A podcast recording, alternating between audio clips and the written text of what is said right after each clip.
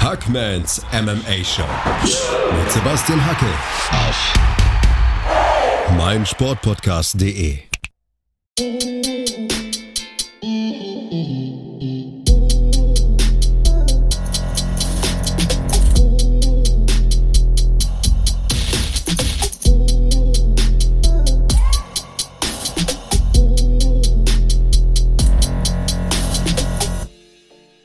Hallo da draußen und herzlich willkommen zu einer neuen Ausgabe von Hackmans MMA Show. Und äh, heute gibt es ein englischsprachiges Interview.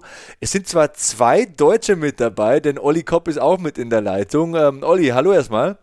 Grüß dich, Sebastian. Wie geht's dir? Äh, mir geht's sehr gut, mein Freund. Aber wir werden gleich Ant Evans begrüßen. Und ähm, er ist zum Beispiel der ehemalige PR-Chef bei der UFC gewesen und hat mit Sicherheit einige interessante ähm, Geschichten und Anekdoten zu bieten. Olli, du kennst ihn ja schon sehr lange, ne? Wir kennen uns seit wirklich seitdem er angefangen hat bei der UFC und sind inzwischen also wirklich sehr, sehr eng befreundet und auch seit vielen Jahren schon. Ich kenne wirklich niemanden im MMA-Bereich, der so gut darin ist, Geschichten zu erzählen und sich Möglichkeiten zu überlegen, wie Fighter ihre Persönlichkeit besser in der Presse rüberbringen können. Ohne ihn hätte es diese ganze Welle von, von, von Stars aus England und europäischen Ländern in dieser Form so nicht gegeben. Also die hätten nicht dieses Profil bekommen. Er hat immer dafür gesorgt, dass die möglichst viel Presse kriegen und dass sie auch wussten, Punkt eins, dass die Presse wusste, welche Fragen sie stellen soll. Das macht ja auch nicht jeder PR-Mensch. Und das andere ist, die Fighter auch ein Stück weit gebrieft hat, was denn für, sagen wir mal, diese, äh, diesen Medienpartner wichtig ist und worauf man den Fokus legen sollte. Also dieses, dieses Coaching war so immer seins und man merkt halt, dass er da einfach aufgeht drin. Also super interessanter Gesprächspartner und das werden wir jetzt garantiert dann auch bald sehen. Er hat auch das Buch von Michael Bisping geschrieben, zusammen mit Michael Bisping. Ähm, er kennt Dan Hardy sehr gut. Äh, er wird mit Sicherheit über verrückte Charaktere reden wie Sakuraba, Rampage Jackson und so weiter und so fort. Aber wir wollen gar nicht spoilern hier. Also, ohne weitere Umschweife, hier ist das Interview mit Ant Evans, dem ehemaligen UFC PR-Chef, in englischer Sprache bei Hackmans MMA Show auf meinsportpodcast.de. Schatz, ich bin neu verliebt. Was? Da drüben. Das ist er. Aber das ist ein Auto. Ja, eben. Mit ihm habe ich alles richtig gemacht. Wunschauto einfach kaufen, verkaufen oder leasen. Bei Autoscout24. Alles richtig gemacht. Joining me at this time is my good friend Oliver Kopp, and Oliver is not alone. He brought a friend, and Evans is also here today. Welcome to Hackman's MMA show. Great to be here, man. Great to be here. Thank you so much for taking the time. How's life treating you in Las Vegas? Very well, and you know, you've introduced me as you know Oliver's um, friend. I'm actually his sponsor. So as a sponsor. Okay, I see. I see. Oliver, is any truth to that? 100% true. like I, I would have never worked in, in MMA without Ant's help. cool, cool. Um, and you had a 12 year career with the UFC and you had several positions within the company. I've done my research. Um, for example, you were the first hire for the newly opened UFC UK office in London of 2007, I think that must have been. Um, must have been a highlight, right? To be the first guy in front of the line. I guess, yeah, yeah, um, yeah. I, I, don't know. You, I wonder where you got that from. Uh, yeah, I was. I was. I, I was. I worked in the UFC uh, for twelve years, starting off in the UK office when that opened up in two thousand, late two thousand six, early two thousand seven. Um, that's where I. That's where I know the OCOP from. Um, and then yeah, then I moved to the United States, where I'm still still here now. Uh, and became head of PR there. So yeah, I was with UFC for a long time, long time. I was de- definitely there longer than most uh, most offices of, that, of the company. Michael Bisping and Dan Hardy were emerging stars back then. That's how I would phrase it. Um, what was your impression of these young studs back then? Yeah, and thank goodness they were because they made me look, look like a genius. Uh, but it doesn't take a genius to to get a lot of good PR and uh, Michael with Michael Bisping and Dan Hardy, you know, two two like charismatic guys who you know understand that it's not a chore uh, to, to be asked to do you know television and, uh, and radio shows. So yeah, thank thank God they came along at uh, right around the time I was hired. I mean, Michael had already had already won the Ultimate Fighter, and I knew him a little bit. Um, with Dan Hardy, I, was, I wouldn't say I was instrumental in getting him uh, into the UFC, but I was definitely banging the drum to Joe Silva. It's like, can you please, you know, we've just got Michael Bisping, you know, and a bunch of, you know, guys from the Wolfslair. Can you please, please, please, please see your way to offering Dan Hardy a contract? Dan Hardy, Dan Hardy, Dan Hardy. Um, and um, yeah, I mean, look, you, you, you couldn't, you know, it's that's that's like having the the Rock and Austin. You know, you you know, at the same time, you just you can't you couldn't ask for a, a better pair to work with. In terms of impressions, um, yeah, I mean, look, they both of those guys are exactly who they are on TV. Um, I mean, Mike's one of my best friends. I mean, actually, I did his autobiography with him. You know, we actually spoke to him yesterday. You know, we, we we're real tight friends, but um, as well as I know him, I've never quite worked out with Mike if it's that he can't control himself or rather that he doesn't want to control himself. and I'm, I'm, still not sure which one it is with him. And it could it could be either or, or both. It, it could be some occasions he can't, and sometimes he doesn't want to. But you know, it's, it's definitely fun working with with Mike. Um, especially when he decides that we he wanted once we were um, in Ireland doing a promoting UFC 72. He wasn't on the card, but again, he was like basically my one star to take to the media there and he decided um, he decided that we were going to stay in Ireland, and I'm like, all right, I, I guess. I was like, but we remember tomorrow o'clock, seven a.m. We've got to do. I've, I've, I've got us on BBC Radio. You've got to do this B- BBC Radio interview. You know, BBC Radio just hasn't touched UFC yet. You, have got to be ready for that. It's like he goes, oh no, we'll be all right. And then we went out drinking. Oh my god! yeah, till till like you know, like one a.m. is here. I'm like, okay, the, the the bar's shutting, Mike. Let's you know, let's go back to the hotel. The hotel we haven't even checked into yet because we were supposed to be there for a day, so we have like no no no change of clothes, nothing. But I, I booked a hotel over over the phone. Ah, the night's not over yet.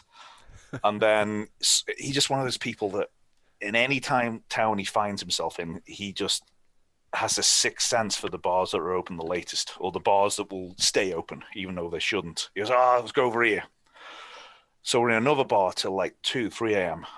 and they kick us out. He goes, "Ah, the the night's not over yet." I'm like, "Mike, Mike, the seven a.m. The, the, the radio, the radio, please, please, please." It's you know, basically begged, sc- screamed, and threatened to get us on this show. Please, please, can you please just can we just go to sleep and you know wake up somewhat coherent.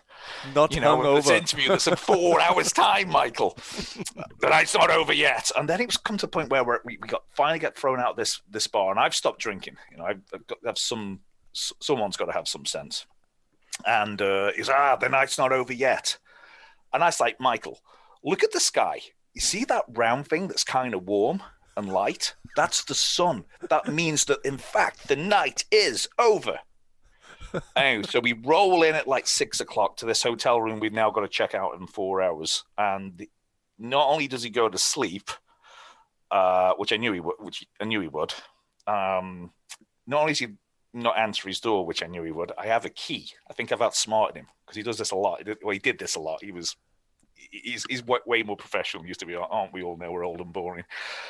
But I'm I try. I've got a key to his room, you know, one of those cards. So I hit it, and I'm getting the green light, but it won't open. He's barricaded it, so I can't get in. And I'm like, Michael, you know how important this interview is to me. Come on, please, please, please, please. He won't answer. I finally push my way in. He's barricaded the the thing. He's in bed, fully clothed still and he evidently couldn't figure out how to get into bed. So he's laying on the top of it and done this kind of crocodile roll to to get some sheets over him. So he's like a human, like a drunk human burrito on this bed. And I'm like, Mike, wake up. Like he's trying to curse at me, but it's they aren't curse words. They're just, and I'm like, oh my God. Oh my God. It's seven o'clock. So what do I, what do I do? What, what do you do in that situation? I Well- don't know. I've never been in such a situation. Well, I tell you, if you if if if you're a hack like me, what you do is you call up, you pretend to be Michael Bisping, and you do the interview. That's what you do. oh that's my! what I did. No, you didn't. no, you didn't. Yes, I did. Oh my god. yes, I did. I was just so desperate because, like, this is like nobody would. This is like nobody would cover the UFC now. Now you used to seeing UFC on BBC, you know, on ESPN, you know, on the major, you know, nobody covered it. And if they did cover it, it'd be like human cockfighting from America is here in the UK to you know infest our children with horrible, you know, violence. you know, I think that was a direct headline once. But yeah, I, I could not let this go. So I, I was like, you know what, we're from the same part of England. I, I kind of know what he would say. Um, so yeah, I did. I did the interview as him. Unbelievable. Unbelievable. I, I mean, what did Marshall say?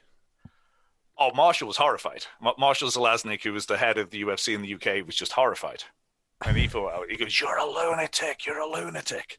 Dana thought it was great. I I don't know. I just, for some reason, I felt so bad about it after it was done. It's just like a moment of madness. Like, why did I do that? Why did I think that was okay? So I saw Dana a few days later, um, and I fessed up. And he just, Dana went kind of quiet. Then he looked at me, like, looked at me hard. And I was like, that is the best effing idea I've ever heard. He goes, that could be the future of PR. He goes, we won't have we won't have to try and get Chuck Liddell and Tito Ortiz to do anything. We'll just hire voice actors, stick them in a room, and get them to do interviews all day long. He goes, this is the future of UFC PR. This is great. oh my god. this is a crazy Yeah. story. is a crazy story. I mean, we will talk about Michael later because you guys wrote a book together, of course. Uh, My favorite um, martial arts book ever. Um, it's amazing. Um, but um, Dan thank Hardy. Dan Hardy, uh, it's, it's just the truth. Uh, it's just a fact. That's not a compliment. I mean, it's really amazing. I mean, his story is incredible by itself, but we'll talk about that later. I mean, you mentioned Dan Hardy, and um, he got fired by the UFC recently. I liked him a lot as a commentator, but um, after the Herb Dean incident where he climbed the fence, and then these uh, this incident with another UFC employee backstage, um, they decided to get rid of him. Any thoughts on this? Well, I don't think he climbed a fence. Uh, and he definitely had an argument with with Herb Dean. Yeah, he, I mean, which was discussed um, in MMA circles, and and uh, it uh, caused big waves. But then I think this other situation with the um, female UFC employee backstage um, broke the camel's back, and um, yeah. What are your thoughts on this? Yeah, I mean, I, I, I know who the employee is. Is she, she's super talented. Um, actually, does does my old job. She's head of head of PR, and she actually does things that weren't part of my job back then. Uh, name's Vicky. She's she's fantastic. So, yeah, I like. I mean, I like them both. I mean, I think it was a. It's um, I think as Dan said, it was unfortunate they had a disagreement, as you do know, with with colleagues from t- time to time. It was unfortunate that uh, he chose to do that publicly. You know, not publicly, but you know, in front of certainly in front of media, which you know, I, I think was the whole. Could be seen as unprofessional. Yeah, well, de- yeah, definitely. I think I think you know, I, I know I only know that from reading Dan's statement on it. I mean, Dan's definitely very opinionated. You know, he's definitely uh, has an elevated opinion of himself. You know, like all fighters have to, because you know, Well, but that's a good point because I read his book recently, and um, he's an excellent analyst, and I like his Yes, oh. opinions. But he has a Yeah. high opinion of himself, and uh, Yeah. that's sometimes detrimental. I think. Uh, Yeah, I mean, like I think all fighters have to have a high opinion of themselves because it's you know when they go up, up against somebody who's knocking, you know, like he fought George St Pierre. Like George St Pierre, you know, beats everybody up, he roughs them up, he takes them down, no, and nobody can do anything about it. Yeah, but that won't happen to me. That's what a fighter is. They yeah, but but, but, but he still thinks that he could have won that fight, and I heavily disagree. Yes, but- well, that's. But you are looking at it as an objective individual. Fighters are not objective individuals. They have to, uh, they have to force themselves, and this is what you know. uh, Um, I've spoken to a lot of fighters about this, you can you can only get honest answers usually out of retired fighters on this. Like if they were scared, if they were intimidated, while they're fighting, they they have to have brainwashed themselves hmm. into thinking, yeah, I know this guy. I mean, think of fighting Francis Ngannou. If you fought for too long on what's going to happen when he hits you with those shots of his, you would say, you know what, nah, I'll fight someone else. so what they have to do is convince themselves that that will not happen to them because they're special. They're the one.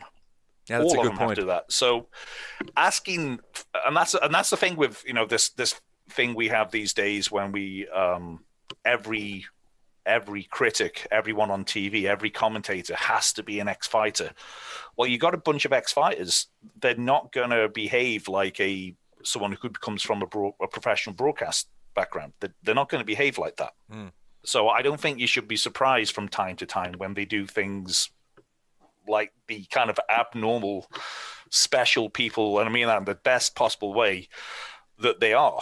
Um, I mean, look with with Dan. I mean, obviously, I love his analysis. I think he's a really good commentator. He also seems like a, a good guy. I mean, but Yeah. like I said, he has a high opinion of himself and he portrays that, and that can cause trouble in uh, media circles. Yeah, I mean, look, look, the, look, the UFC. Look, the UFC's fired a lot of people. You know, they fired me. Uh, so, you know, that's what it does. You know, you know, pretty much everyone used to work at the UFC and doesn't. You know, fi- was fired. So look, it happens. I mean, it's just obviously Dan's got this groundswell of you know of, of a fan base. You know, um, And and and uh, rightfully so. I mean, he was a good fighter. He's an even better announcer, even better analyst in my book. Um, and yeah, I wish him all the best. I would like to see him back and learn from his mistakes. I think, like you said, if you're um, if you you've never done anything else but fighting, um, you have to grow into these positions. I mean, I've, I've been a commentator for over 10 years now, and um, it took me some learning. It takes years and years, and you make your mistakes. And yeah, we're, we're not machines, we're humans, and I'd like to see him back at some point. But you mentioned another um, good thing the Wolfslair camp. Um, Rampage Jackson was training there for quite some time. Did you meet him? oh yeah, I know Rampage real well. Yeah, Oh, he Yeah, seems like such a he- character. He's certainly that. He's he's definitely that. Yes. Any Yeah. Rampage Jackson stories, please, I'm begging you. Oh, a lot, a lot. Yeah, I mean, I um, he's yeah, he was a ton of fun to work with. I got a reputation at the UFC as being um, the asshole whisperer. Um, the the problem. Anyone who was a problem child, who actually they thought Bisping was a problem child. He, no, he really, really isn't. I find him easy to very easy to work with. You know, I just kind of accept. You have to accept these guys as. If you come in thinking these guys are normal people, like the like the swimmers or, or golfers, you, you're gonna have issues. You, you're gonna you're gonna not understand the way they act. The way they act. Of you know, course. and it, and it goes from little things like I remember. Um, I think was it you one? I can't remember which UFC it was, but it was one of the ones in in Toronto. And um, actually, it was whichever one it was where Bisping fought. I think Brian Stann, and they had the flyweight title but they had the press conference in this really nice, you know, um, hotel. Uh, and the press conference was, on the Thursday, so obviously they're all they're all 152, I guess. Bisping that versus- sounds that sounds about right. Yeah, that sounds about right. Don't, don't quote me on that. Yeah, you know, and, and they what they, you know, I didn't. I I was basically there to help the the Canadian team. We're all like super professional, you know, great great guys, but there was a little thing where they had to walk the fighters through the kitchen to get to the backstage area.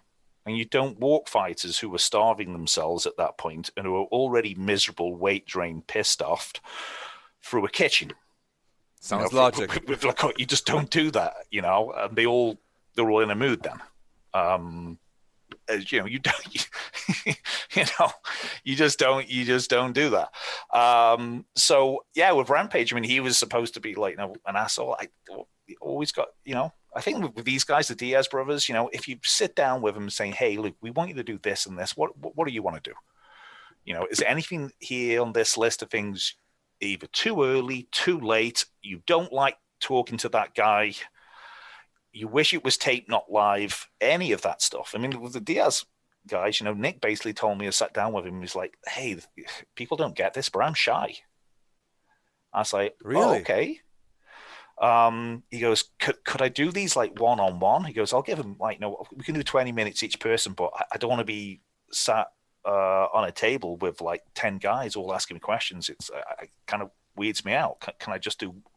It was like me and you talking. Now I can do that instead. So, I like, of course, Nick. Yes, we can do that.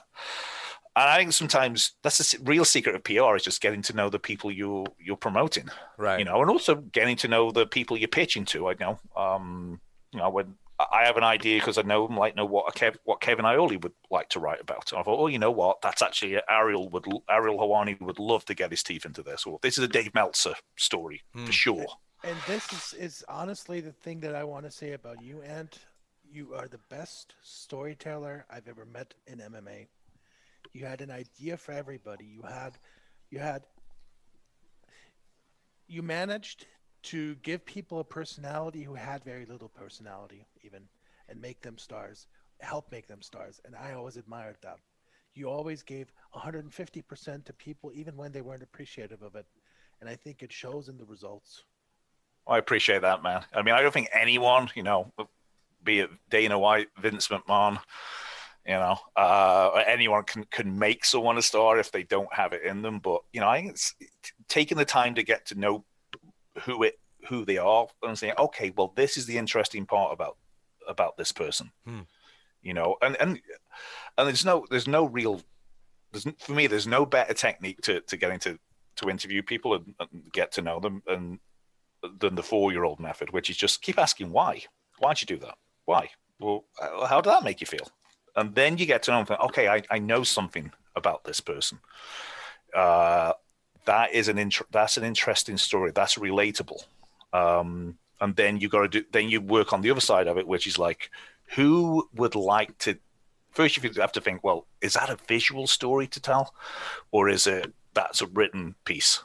You know, if well, okay, it's it, it's visual. Okay, well then you, you you're down to a list like Ariel Helwani and a bunch of others. Um, like with Conor McGregor, before he really blew up, uh, I had Conor walk from the hotel with Ariel Helwani to the O2 Arena in Dublin and sit in the seats where Conor sat uh, at UFC 93 when he was a kid. He bought his own ticket and he went to, to see the first UFC now. Wow. Now he's gone back and he's headlined it. So they sat in the seats, or as wink, wink. We did a little bit of pro wrestling lic- license there. It was in the same section. Who knows if they were the same two seats or not? You know, but It doesn't matter. purpose, It doesn't matter. Yeah. But but it, the, the whole thing is the whole circle idea, right? Yes, yeah, yeah. And he there he's looking at the empty arena. We're talking arrows like I sat here, you know, freaking out that I want to do that, and now they they've they've already set up this this thing, and it's a show I've sold out, I've headlined, you know. Yeah. Um, so that's like, yeah, I mean, that's that is like, you know, definitely think that's a talent I have. Something because you know you you do what you. I think it makes most like anybody. I'm good at the things I like doing, or maybe it's I like doing the stuff I'm good at, and that's one of the things I've always, you know, had an affinity for is is, is that type of storytelling. You're also very good at stirring up shit. Well, that's more that's more a hobby than a professional thing. no, but seriously, I mean, look look at at the whole Dan Hardy, Marcus Davis thing, the plastic patty thing. You can't tell me that you didn't have your fingerprints all over that. Yeah, that was that was definitely a lot of fun. Um, yes, that that was obviously um, UFC '99. Was that That was '99. was that it? Was that in Cologne? Yes. That was the first show in Germany. Yeah. Yeah, yeah, that was a lot. That was a ton of fun. You know, um, It's, it's yeah, because I was, yeah, that was crazy. that was the closest I ever got to being a pro wrestling booker. It's true though. I mean, look look at look at the results. No other UFC fight has ever done better ratings than that fight in Germany. Amazing. Matter a fact, I didn't know that. Yeah. It, well, it, it was also the, the opening opening fight of UFC 99 and was the first time that the UFC was shown live on on on, on DSF on on, on sports. A regular Oh, just edit that part out. Just just go with I did it. Just just yeah. we'll ignore that. I, I mean, how did you discover the UFC? Were you always an MMA fan, or did they discover you? I yeah. Um, so I was I was a yeah. I mean, I, like like a lot of people my, my age, I was you know into martial arts. You know, uh, watch all the ninja films and stuff like that. You know, very similar to that's probably why I get on with with Dan Hardy and Bisping so much. They had the same stuff. You know, they they were training martial arts, you know, looking for something that was a real martial art. You know, not a you know a phony one. And um, I got a. I went from a gas station. Uh, and tell how long I've been. I, I, didn't call it a petrol station. Tell how long I've been in America now. But um, I had a video of UFC one and we put it in, and I was like, "Holy shit! I think this is real. I think this is real fight." Because I thought it was a pro wrestling cage matches. I thought it was like you know, en- something like an NWA cage match stuff. uh, I think this is real. And then I went back, and they already had UFC two, so I got that, and then I was like hooked. And it was, you know, I was one of the guys who would have to send pay seventy dollars to get a NTSC videotape sent from America to England, and then I'd have to pay someone else to convert it to, you know. Uh, PAL or whatever it is they have in the UK, so I can watch it grainy and track it and you know Bad quality. yeah, Rolly. You you know you, you guys are all wrestling fans. You know, um, tape trading was know, real back yeah. then. Yeah. Uh, how did you meet Oliver? I mean, the two of you have uh, an interesting chemistry. Oliver knows, yeah. Um, I. Oh yeah, you do know, don't you? You were there too. Um, yeah, he was. I think so I yeah I was I was hired by the UFC because I, I I became I became I was a boxing writer. Then I was sick of basically making no money, and I thought, well, there's more money in doing the opposite. I'm good at identifying stories and pitching them. What if I don't write them? Then I can have more time to more pitching, uh, and that's a PR job. I'll pitch it, develop a story, pitch it somebody else to write on behalf of someone who's paying me. And so I I was doing that in boxing, and then I heard the UFC's opening UK office, and luckily I knew a few people in the UFC, like Tom Gerbasi, uh, who to this day runs UFC.com editorial. Uh, I knew um, Marc Ratner at the UFC, so they basically set a meeting up with me and Marshall, and I had a very very thick Northern English accent at the time, so I went to meet Marshall Zelaznik, who was American uh, spoke to in the 40 minutes and I walked out and I actually uh, texted my my girlfriend at the time. It's like, yeah, interview went great. I think I nailed it. Marshall actually turned around to um, somebody else who was in the meeting and said, I didn't understand one word that guy just said, but he sounds really confident. We should probably hire him. uh, and so I was doing PR for the UFC in the UK, and that's obviously Oliver I think you you either writing for or you won't. I'm never quite sure what the relationship was there, Ollie, but you were you're involved with Fighters Only magazine, and uh, that's that's how I I know Oliver. Oh well, interesting story. I mean, kind of connected over our shared love of good stories. I want to say. Yeah, but isn't that the and most also important I felt thing? bad for you because uh, the first time I really noticed you was when you were, when Michael Bisping was just giving you an absolute ear bashing. Uh, after you know UFC 75. Elaborate on that. oh my god. Oh, well, you go ahead. You, you no, no, no. I've already been talking to you. You go ahead. I want to see what your recollection. Ollie, it's it your was, turn. It was you getting the ear bashing. I was just stood there like watching a massacre.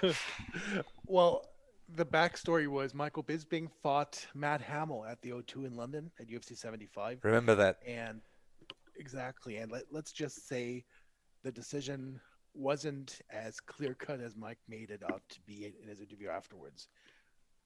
I wasn't aware of of their personal issues at the time, so I didn't really understand why he put him put put Hamill down the way he did in the interview afterwards, like saying, "Okay, now it's bye bye bye, it's back to wrestling for you." So when when the press conference started, I asked Mike, "Mike, do you really think you won that fight?" And all bets were off after that. So he didn't like what, that. Call me a cheeky, a cheeky bastard, something like that. But yeah, it, it, it was exactly that. It wasn't like that. That's exactly word for word what he called you. It, it kind of got got a little ugly, and Marshall had to step in, and he said, "Well, next question." So I, I kind of figured, okay, I'm done with the UFC now. But the man that that Ant said helped him in a way, and he, that he knew in a way, Marc Ratner really stepped up to fix this thing for me. Hmm. And he, he was instrumental in, in, in me being able to do UFC commentary after that. Okay. I, I really thought I was done at the, at that point. And Mike and I kind of made up at the next UFC show up in Newcastle. Yeah. but he did make it hard for me. Well, I went up to him and said, "Hey, man, I'm sorry. Kind of, kind of things kind of got away with me." He's like, "You're sorry for what, mate?" I'm like, "Yeah, I'm, I'm sorry for for for having questioned you." No, you're sorry for what, mate? I'm like, "Yeah, I'm sorry for having questioned you about what you said about Matt Howell afterwards." He was like, "No, you're sorry for having insulted me. That's what you're sorry for." like, all right, well then, that was that was the end of it. But you Yeah. probably you probably have more of a recollection of of how it looked for everybody else. I, I mean, I was kind of in the zone at that moment. Yeah, and when we talk about the book, that was uh, that that was a real. Uh, that's still hard. That whole night is still hard for Michael to talk to him. And we, we uh, the only argument we had, and it was a blazing argument, like past midnight. Um, uh, and it was about that night and that part of his career, which was a really bumpy road time in his career. And you know, I can I can go into that what was in the book and some of the things we left out of the book just for space, which you, know can give a little bit more. But essentially, uh, at that point, Michael was a was a bear that uh, not only had a splinter in each paw, but was also had also been tasered and was just. It, it you could have you could have asked that question six ways from Sunday, and it still would have set him off at that point. And if it wasn't you, it would have been the next guy. It wasn't that guy. It would have been the guy after that. Um, but yeah, you were just in the, uh, in the, and it took him a long time to realize just how he looked on, on that night. Um, which is why it was so hard for him to, you know, he wanted to skip this whole part in the book. He wanted to skip it. He, did, he didn't want to discuss it. He didn't want to talk about it because he knows, you know, th- the way he acted was not was not kosher. Um, but that's part of doing autobiography. You show you you show your best side and your worst sides. It's you know it's good. You know, and that, that was one of the that was definitely not one of the best nights of his life. We're gonna uh, talk about the biography soon, but um, and um, one other question: you also played a big role in the introduction of what we know as UFC Fight Pass now, and um, OTT platforms are huge these days, of course. But how was it back then, and what was your role in the UFC developing their own over-the-top content platform? Or developing very little. I mean, uh, the, the you know people with actual real skills um, who are really smart need to to, to develop. Um, I mean, it was actually Mar- Marshall Zelaznik who who actually was was my boss in the UK. He got called back to the head office, and one of the he did basically. I mean, a lot of the UFC's success right now, uh, you know, the which was which enabled the you know the four point whatever it was billion dollar sale to WWE was um, was due to Marshall Zelaznik. He's like the the great unsung hero of uh, the UFC's develop under in the Zuffa era. He was absolutely instrumental in the expansion in Europe. Uh, you know, all the TV deals around the world, uh, the expansion into Brazil, Australia, Canada. That was all Marshall Zelaznik. Um, Wow. but um, he also launched Fight Pass. So that basically comes from you know this is a cool thing, you know uh, working at the UFC, and this comes from Dana. I mean, Dana. I know it's cool now to you know not give Dana any credit for anything ever. You know, it- it's definitely. Uh, and he do, he wouldn't give a hoot about it, but um, Dana White is a pretty extraordinary guy to work for. Like he he works all the time himself, uh, you know, full blast and you kind of pick up on that. I mean, you, he think he's the kind of guy who thinks anything's possible if you ju- if you just attack it. You know. well, Um, which is sometimes true. yeah, yeah. Uh, he's just like I mean, always like describing like a great white shark. You know, a great white shark has to go forward, forward, forward. It can't stop, or it drowns. You know, uh, Dana's like that. If you give him a month off, I don't think. I, I think you know, when people said to me like, "Oh, Dana, you got all this money. Why don't you go? Why don't you retire?" And that it's like I- he, he he cannot do that. It's he is not built. That's not in his DNA. He can't do that. um, but I think Dana and Lorenzo were like, okay, we we've got to we need 10 more shows a year because we need to do more in the UK, we need to do more in Brazil, and I think we need to do some in China, Australia. I think Fox says they'll take them, but they won't pay for them, but that's not an option. Uh, we're gonna just we'll just put them put them on um, UFC.com and some sort of subscription. And like, I think Marshall was like, okay, well, you know, the DVD is business is kind of like dipping now. why don't we just digitize all that? And they have 10 shows a year, plus they get access to all the uh, UFC DVDs digitally. The library. Yeah. And then it's like, okay, well, let's do the all the Pride Library, let's do the WEC, let's do the WFA, and that. And then, you know, then it got rolling, and then it became a big thing. And then it was like, okay, let, what else can we have? We need we need more live shows. Uh, let's do the prelims. Let's take them off Facebook and put them on Fight Pass. Was you know, and then it then it got rolling. And then Marshall, unfortunately, was one of the along with Jamie Pollock, who was also instrumental in all this. Um, a lot of people like that got let go in the big, you know, call of 2016 when WME bought the company, which was really the death of I, I what I considered the the UFC that I worked for. That was really the end of it. Everything started to kind of change then. Intriguing. Um, yeah, and the, the culture started to change. I think that you know the relationship with the fans started to change a little bit. Um, you know, I, I, think that's when UFC ceased to be like the underdog, the renegade underdog. You know, kind of like the cool band that is so cool it's got a big following and, and it can sell out an arena. That's when it jumped to being mainstream sellout stadiums. You know, which is great because you always wish wish your favorite band success. But there's a part of you that wishes, you know what, I, I, I like being able to go to see the band in a in a dive bar you know, and getting close to them. You know, I, it loses some of that cool factor, I think. And you know, you can't you can't be uber successful and a renegade. It doesn't work like that. Yeah, the personality gets lost a bit. Yeah, exactly. So um, yeah, with Fight Pass when uh, and after Marshall went, uh, I worked with a guy called Eric Winter for for a year who who was really good. Uh, and then they fired him, and then it was like, okay, until we can find somebody else, uh, you'll run it. And I was like, me and a guy called Stephen Tecci actually uh, ran it. Um, yeah, they give me a pretty big budget to, to bring in new stuff. Um, the coolest one I saw was, you know, being a being a big early MMA mark, you know, to have Kazushi Sakuraba pay you a visit and pitch you a, a concept he'd worked on. Nice. Um, of he, you, you, you guys are wrestling fans. I know a lot of people who listen to your show are wrestling fans. It, it was basically Survivor Series but with real submission grappling. Uh, but for those who don't know it, it's like uh, team matches. It's four or five members on each team, and mm-hmm. they fight each other b- until uh, one team doesn't have any members left. So, just for those who don't watch professional wrestling. yeah, yeah, it's it's team submission grappling.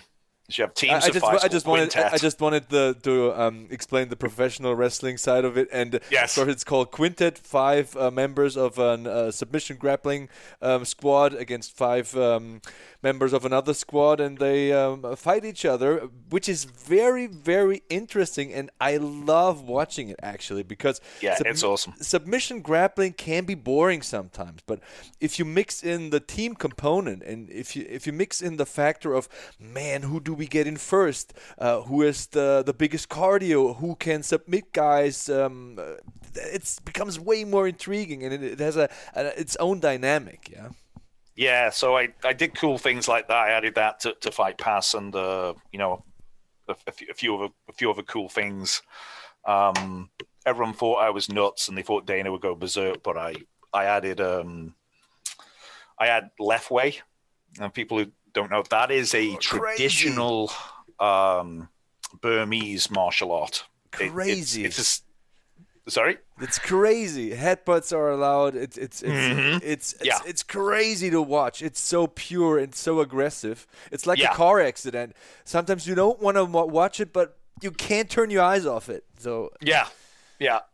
So they were like, "Have you signed this this, this bare knuckle stuff?" I was like, uh, "No, I haven't, I haven't signed bare knuckle boxing. Dana don't like it." Um, he's like, well, what's this? I was like, well, that's bare knuckle boxing with punches, kicks, knees, elbows, and headbutts. That's different.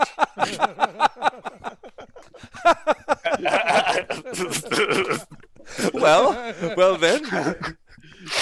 Oh my god!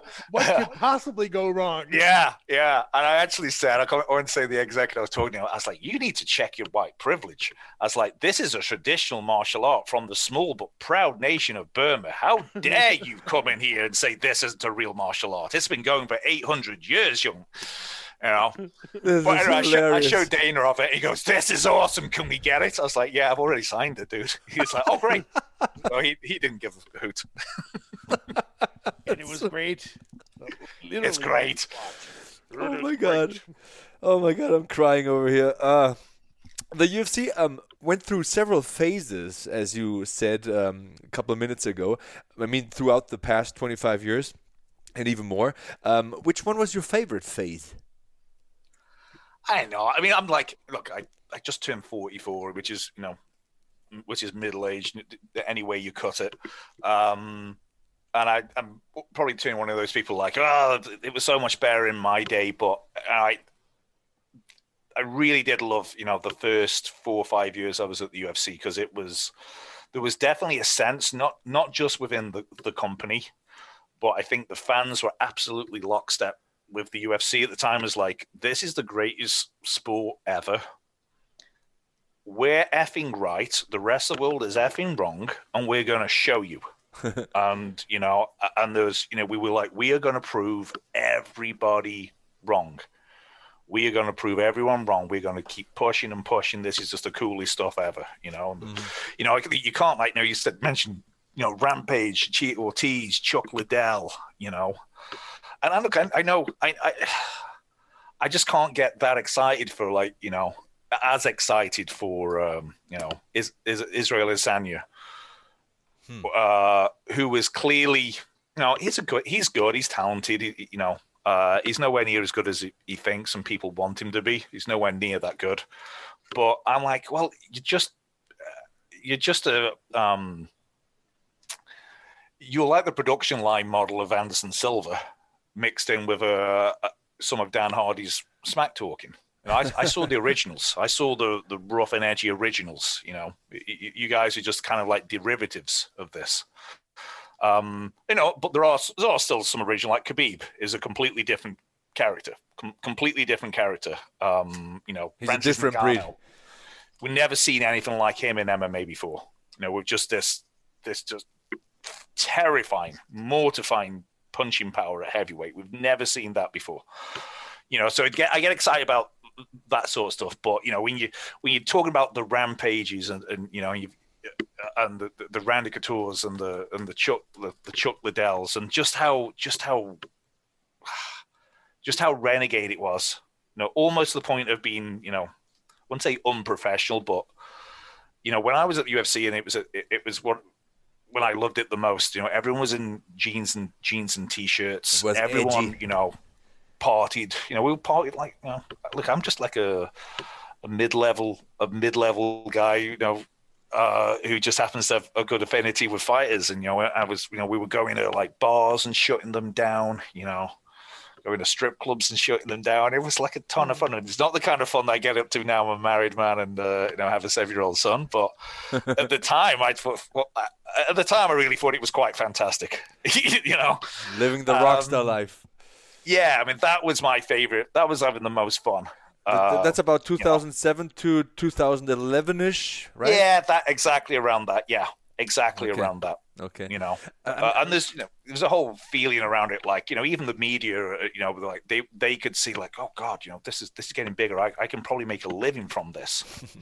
you know, uh, which is crazy. You know, the you know guys like Ariel Helwani and people like that were blowing up, and it's like, holy crap, I could I could like support a family on this one day. You know. Um, so yeah, I mean, look, I, I'm older now. You know, I wouldn't want to be on the road, just you know, week to week to week to week to week anymore. That, that's just not the life I, I would live now. You know, bit bit bit calmer, bit more mellow. But uh, I do think it's not just the fact that I'm a I'm a boring old man these days. Um, I do think there's there's an edge that's being lost. That, like I said earlier, you, you can't be the edgy, hot new thing forever Yeah. um, especially when you're, you know, you're a billion dollar industry, you know, on ESPN. It's like you you can't be the edgy rock and roll, you know. you can't be edgy and wear a Reebok fight kit. Isn't that the truth? But here's the thing. I mean, i- i- isn't that kind of a self-fulfilling prophecy that when when when when you start growing when you start becoming more corporate when you have the originals kind of retire and the, the new generation grew up watching those guys and actually started training for the sport specifically whereas everybody else was kind of a ragtag bunch who kind of got into mma through a million different means. It's to me it's pretty obvious that this generational change is also going to is also going to mean having fewer interesting personalities just by virtue of everybody training the same sport now. Yeah, Does that make any de- sense?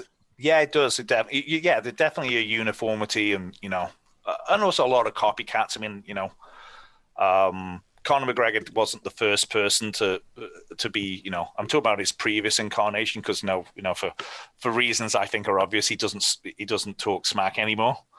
Um, and I don't think we'll ever see that Conor back ever again. Uh, I think it's pretty obvious why, but um, you there's definitely people like this is successful. I'm going to do that, you know, and then it, it takes somebody coming along who is genuinely unique and you know, and not just in the, the way they train, but in, in times type of personality, like Khabib, who was a massive, massive, massive star.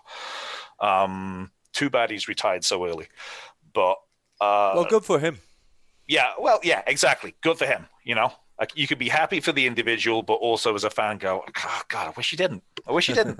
you know, Of course, of I- course. you know, you you you can you can be happy for the individual, but sad as a fan uh, for- in those situations. You but yeah, like be. Ollie's right. You know, we, there's definitely that. um you know that the sport's kind of had to grown up. You know, it's it's not. It's it's not it's not punk rock anymore. You know, it's stadium rock. it's, it's the other the other thing is when when we worked with the brand, you you obviously more hands on than I was, but everybody was passionate for for Yeah.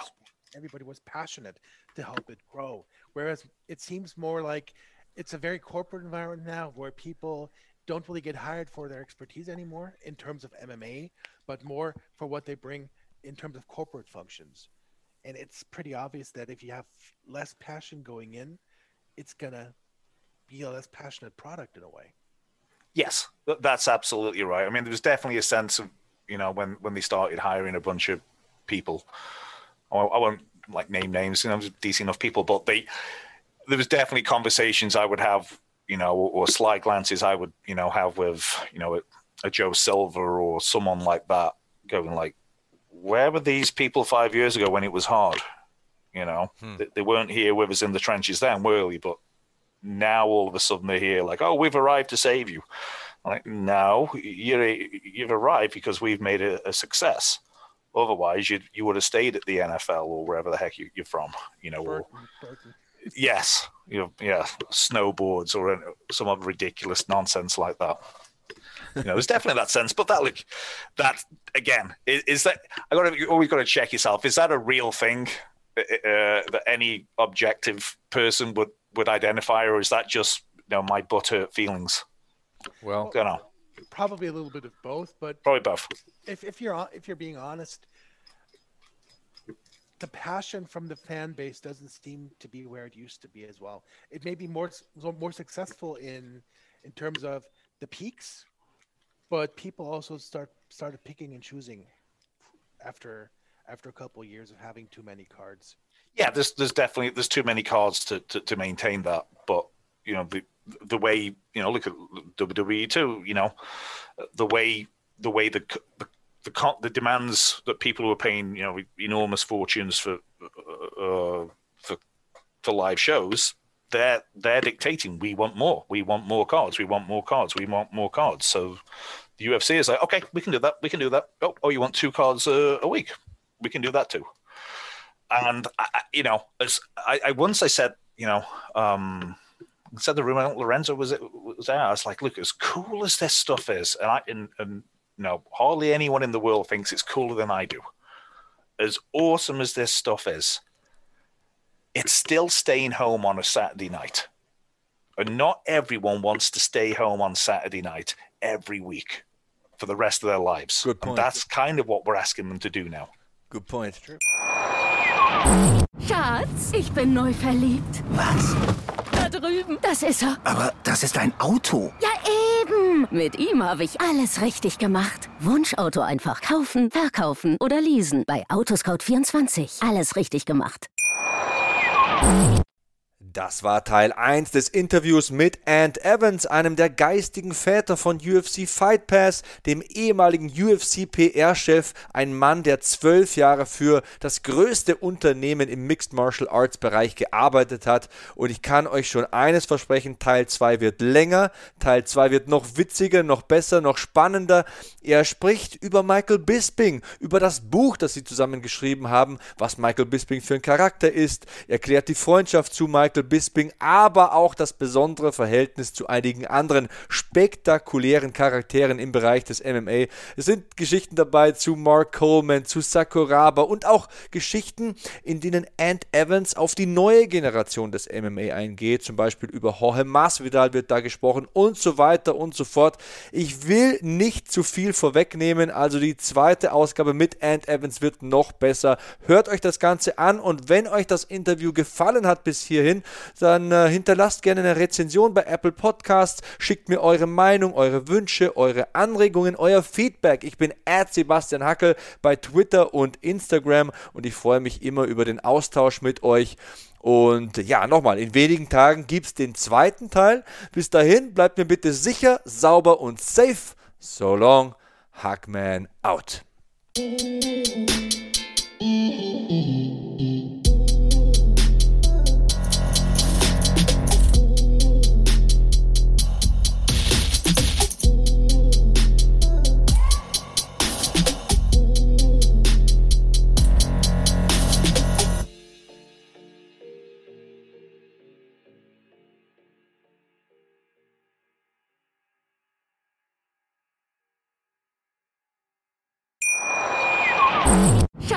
Ich bin neu verliebt. Was?